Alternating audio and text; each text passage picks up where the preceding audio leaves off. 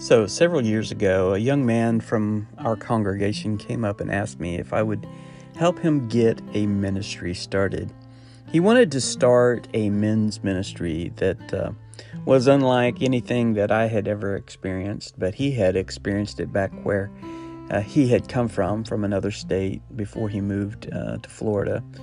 And uh, so he was telling me about it, and it sounded really exciting. He's talking about how these men would come together and they would encourage one another and they would hold each other accountable and they would build each other up. And um, it was unlike any other description of any men's ministry that I had been a part of. And so I was happy to uh, join in with him. And uh, he, as he was so excited to get this ministry going, and uh, he asked me if I would help him started. And, and so uh, we started out and we had uh, a meeting together. He, uh, it was him and I and one other person, our first meeting, and uh, seemed to go well. And then the next meeting, it was uh, just uh, him and I. And then the next week, uh, uh, he said that uh, he had something going on, he couldn't make it. And it wasn't, it wasn't too long until that that that ministry plan, that that idea that he had, that he was so excited for, it wasn't so long that he was totally disillusioned about it. And um, it wasn't just the ministry. Um, in fact, he, he lost his his desire to follow God completely and lost his faith and walked away from the church, and then walked away from his family and was completely lost. And it was kind of a shocking realization to see somebody who is so on fire for God, so on fire to start a ministry, so on fire to get something going, that they're out talking about it and telling people about it and inviting people to it, to see them totally lose their faith in just a short time.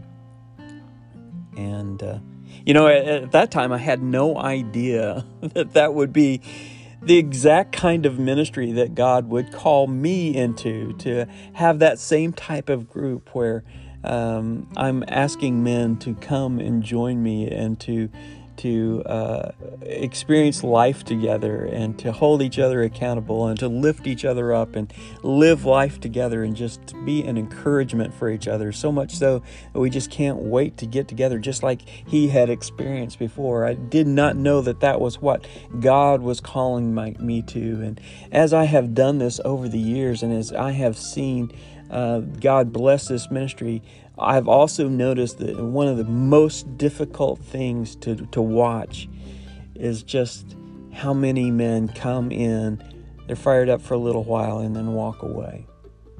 How many people are excited about ministry for a short time and then they just lose their enthusiasm. They're fired up one, for God one minute, and then they, they have no fire for God. They have no faith in just a short time. And one of the hardest things in ministry is to watch people walk away, because you know, you know it's not going to end well for them when they do. And so the question is, why is it? Why is it that so many people walk away? Why is it that so many people have a struggle to keep the fire uh, for God going in their life? And uh, this series that we're doing uh, is uh, called Ignite. It's about igniting a passion for God like you've never had in your life before. How to, to fan it into flame, and then how to sustain that fire for the rest of your life. And really, it, it's that, that last part, that, that how do you sustain it for the rest of your life, that is key. And I think that there is a passage uh, in the New Testament that gives us a great indication as to what it takes to have the fire uh, that lasts forever. And so that's what we're going to talk about on this episode of Iron Supplements. What is it that keeps us from experiencing that lifelong fire for God. And then uh, the flip side of that is, what are we going to do about it? How do you sustain a passion for God for your entire life? On this episode of Iron Supplements.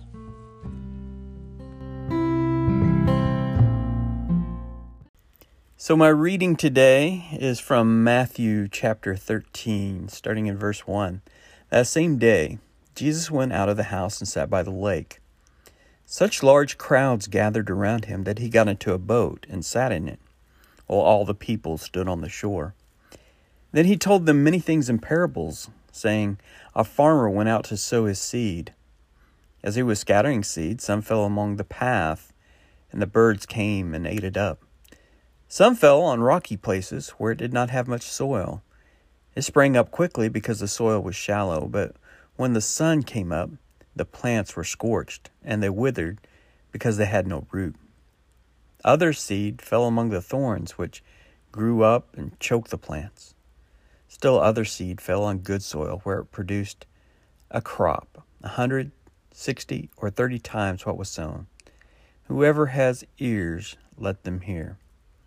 And then we're going to move on down to verse eighteen, where Jesus describes the meaning of this parable.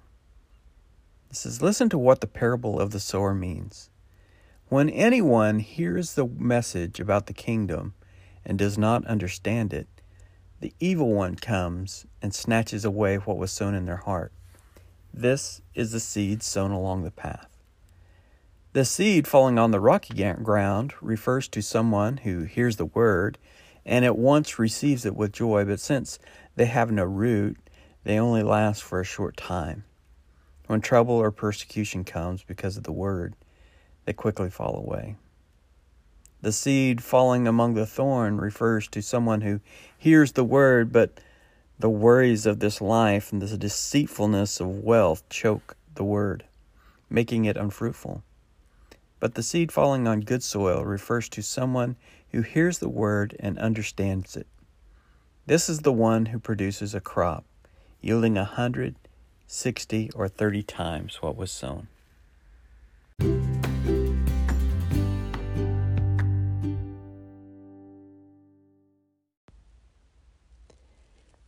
So there is this encouragement from the Apostle Paul that says, "Never be lacking in zeal, but always keep your spiritual fervor, serving the Lord."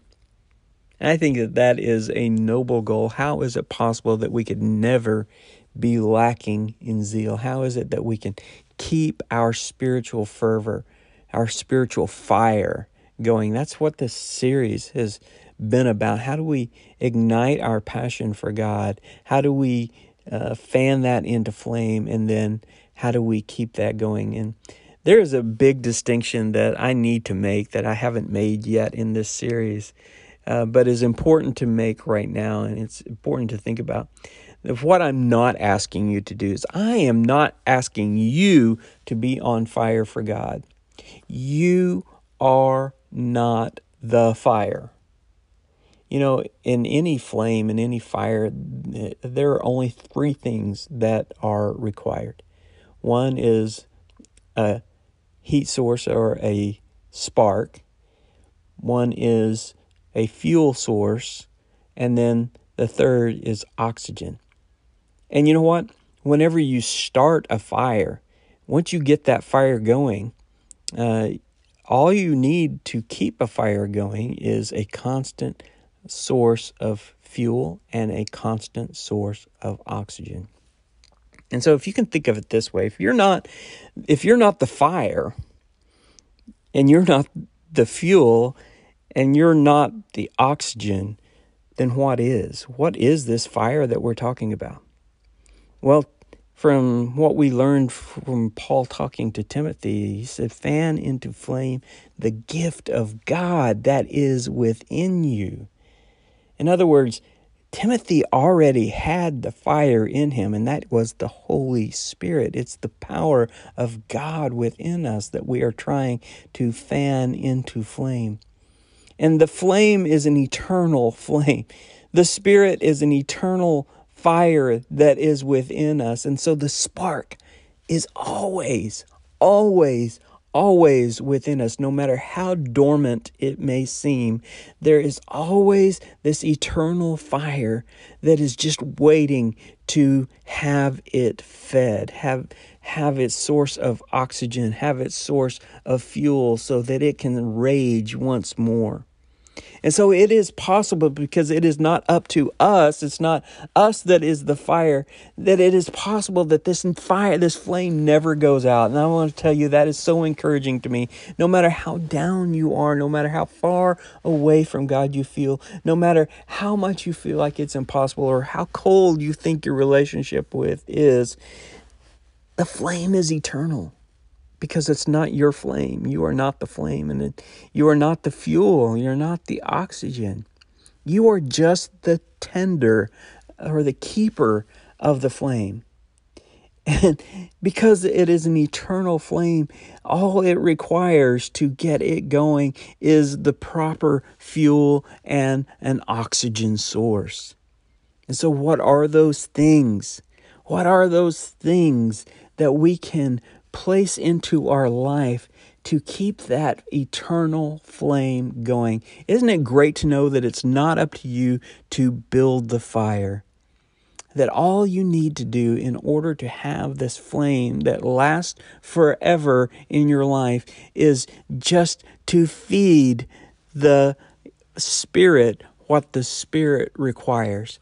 And so when we come back, I'm going to share with you some suggestions on what the Spirit requires to keep that spiritual fervor going in your life, no matter what's going on in your life, no matter how hard it gets.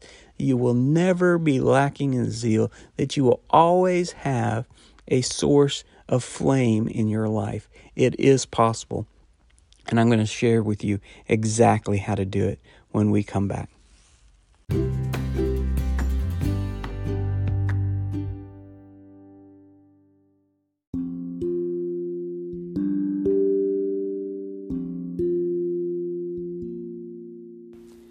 So I'm trying to pair these two ideas together.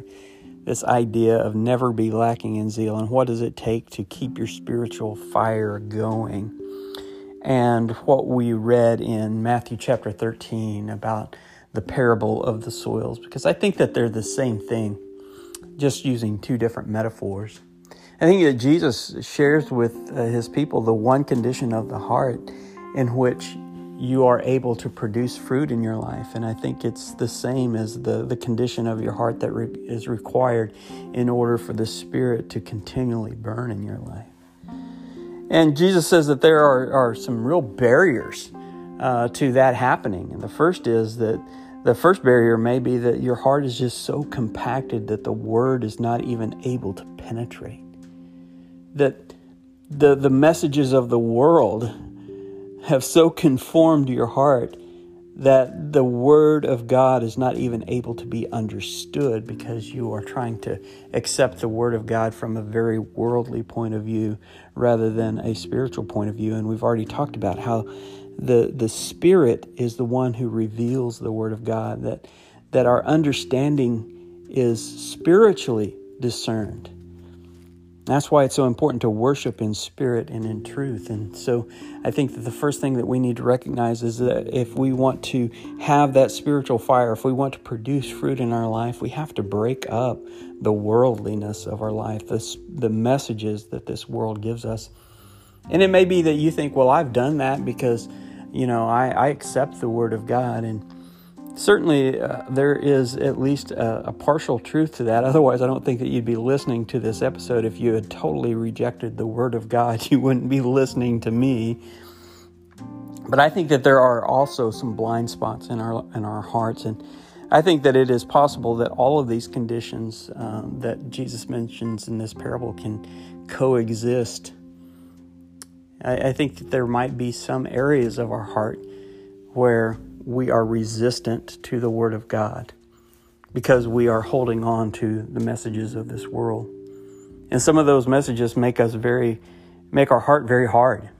And I think this happens to Christians a lot, that they are resentful, or they're still holding on to anger or bitterness, or or uh, the sin of their life, and they're holding on to very worldly messages about the sin, their particular sin that they like to indulge in, and thinking it's okay, and they're not giving uh, that over to the Spirit of God to really work. And so I think that the first thing that we need to do is whatever it is that dampens our enthusiasm, whatever it is that douses the flame, whatever it is that hardens our heart, whatever those messages that are in our life or those people are influencing our life, we must remove the hardness, right? We have to take the, the those messages out of our life. We need, that's why the first part of igniting your passion for God is really connecting, getting out of the flesh and into the Spirit. And so that's the first thing. The second soil is uh, the rocky ground where uh, there's just no depth.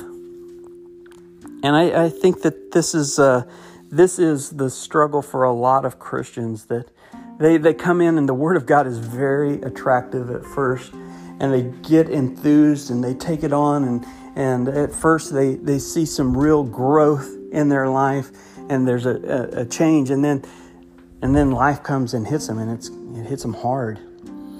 And the struggles discourage them because they don't have this depth of faith. And so how do you start developing this depth of faith?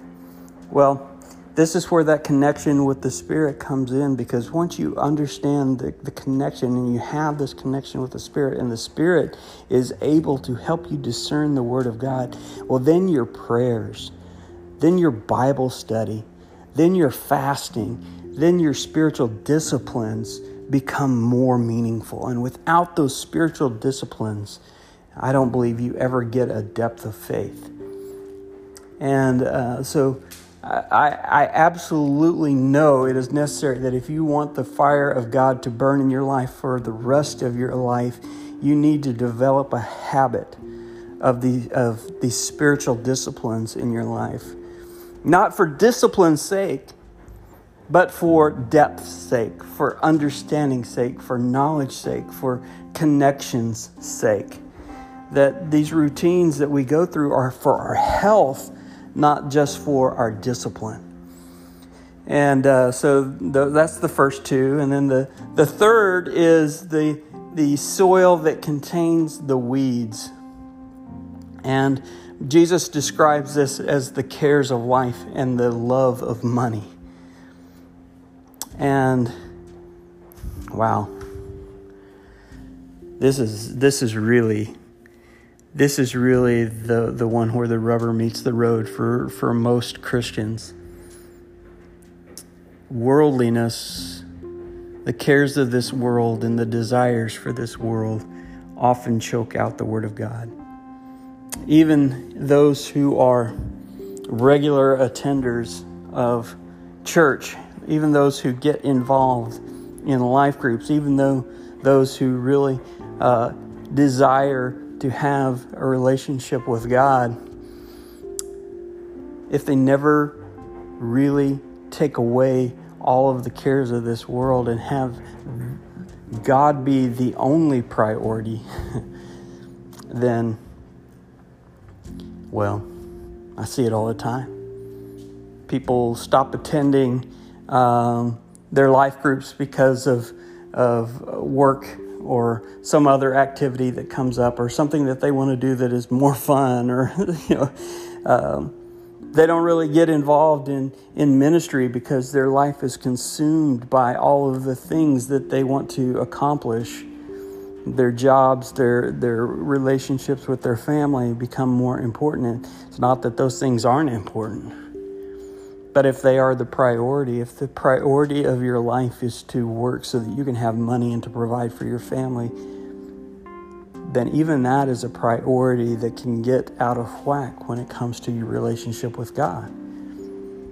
And that's something that Satan uses against us all the time. Things that are seemingly good,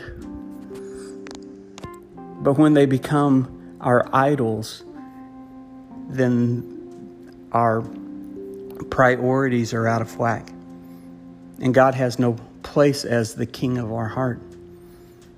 And the cares of this world can choke out the, the the Word of God, the seed, the plant that is growing. Or it can douse the flame and keep you from being on fire for God. So we see that there's really only one condition when we when we truly have all of those things removed from our life. And I, I think that I just want to give you just a few suggestions on how to continue that. One is we need to re- recognize that this flame that we have burning within us, that it is the, the flame that is burning within us is only part of a much larger flame. You know, one of the easiest ways to to uh, cool off a, a coal from the fires of your uh, uh, barbecue is to isolate it. You pull one coal away and it's going to lose its heat faster than if it were up against the rest of the coals. And I think a lot of times we isolate ourselves and we don't connect with the body. We do not connect with our brothers and sisters that uh, are also on fire. Or maybe we try to cuddle up against somebody who's not on fire either. Maybe we keep the wrong kind of company.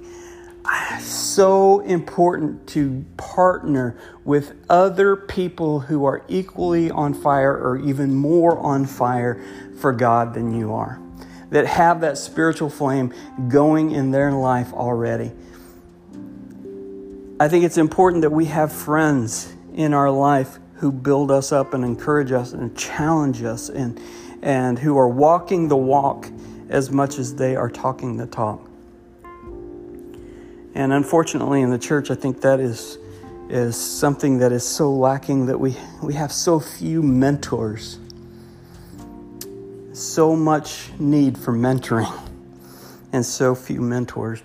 So few people who are actually living out a life controlled by the fire of the Spirit.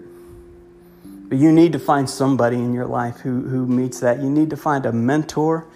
And then I think the flip side of that is you need to find somebody that you can pass the fire along to.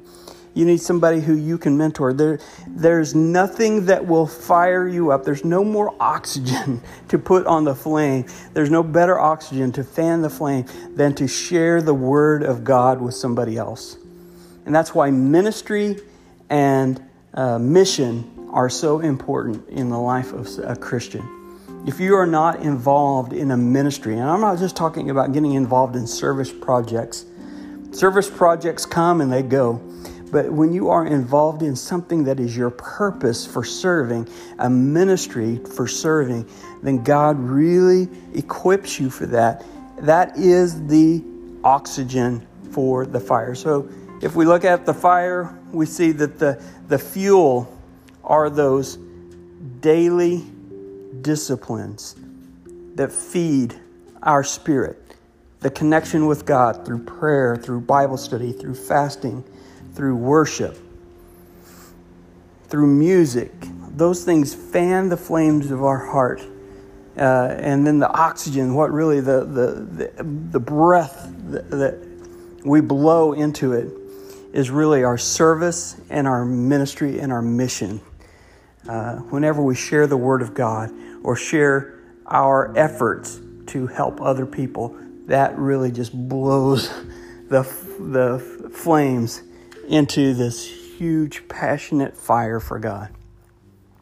And in order to keep it going, we just need to continually feed that day after day after day. And you will never be lacking in zeal.